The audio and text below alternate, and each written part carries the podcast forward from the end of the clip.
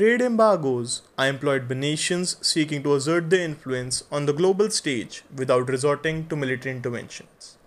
Welcome to one and all. This is Manav Jan, and you're tuned in to the Connectere podcast. Today, we are going to discuss as to why do nations impose trade embargoes and what exactly are its basic effects. I am going to try and make this one particularly easy for you so that you can better grasp the entire concept in totality.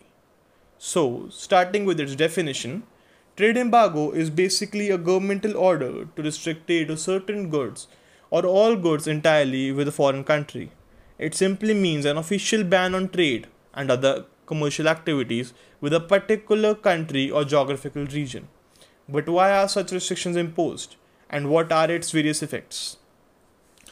As has been observed in most cases in recent histories, trade embargoes are imposed from more political reasons than economical viewpoint.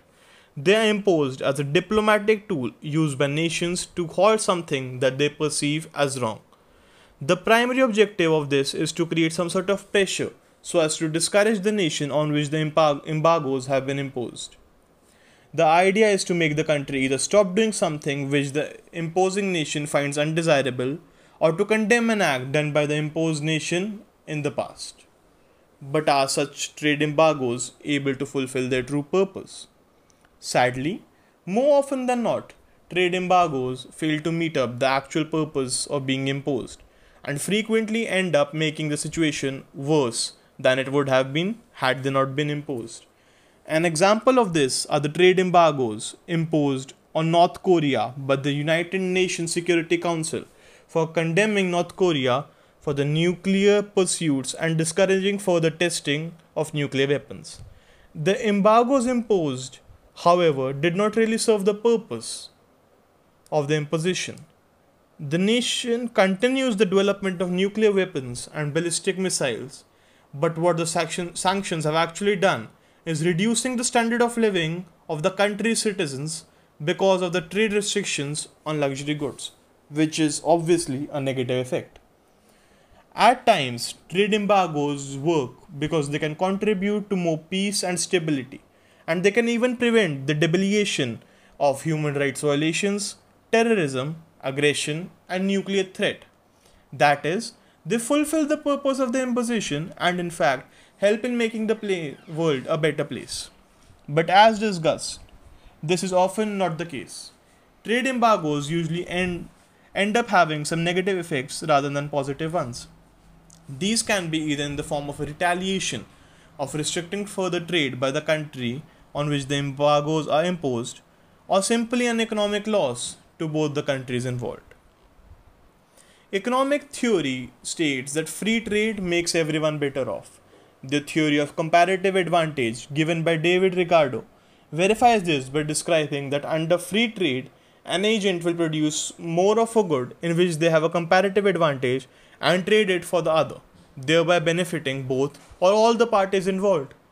Both will increase the utility or profit, that is, free trade will make them better off.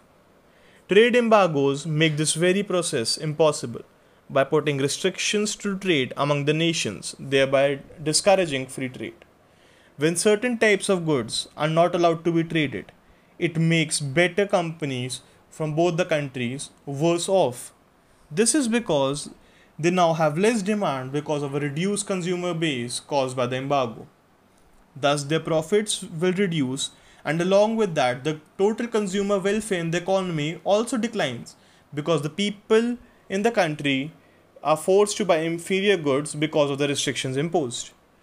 Another possible implication of trade embargoes is retaliation by the country on which the embargo, embargo is imposed by putting some reverse embargoes on the imposer. That is, if country A restricts trade or some goods from country B, the country B in, restri- in return restricts many other goods from country A. This effect is usually seen when embargoes put up on strong economies who are capable of being self sufficient without any major cost.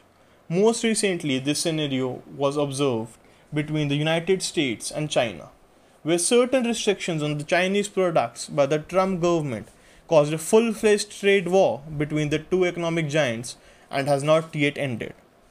The effects of such an embargo are also majorly negative since the people now have a lower variety to choose from and might even have to pay higher prices for inferior goods, thereby reducing their welfare. So, to sum it up, trade embargoes are usually imposed to assert some diplomatic pressure on nations to amend their wrongdoings, and mostly are a cause of some political factor than an economic one. Though majorly intended for a good purpose, the result of this, these embargoes is hardly so. They often lead to reduction in consumer welfare and losses because of not enjoying the benefits of free trade. If you wish to understand more such economic concepts in a simple sense, do visit our new offering EcoSource by the Connectere on ecosource.com for simplified economics. And that was it from this episode of the Connectere podcast. If you wish to know more about trade embargoes and the cases, check out the previous podcast by Tanishka. Do visit theconnectere.com slash podcast and leave your comments or suggestions for this podcast.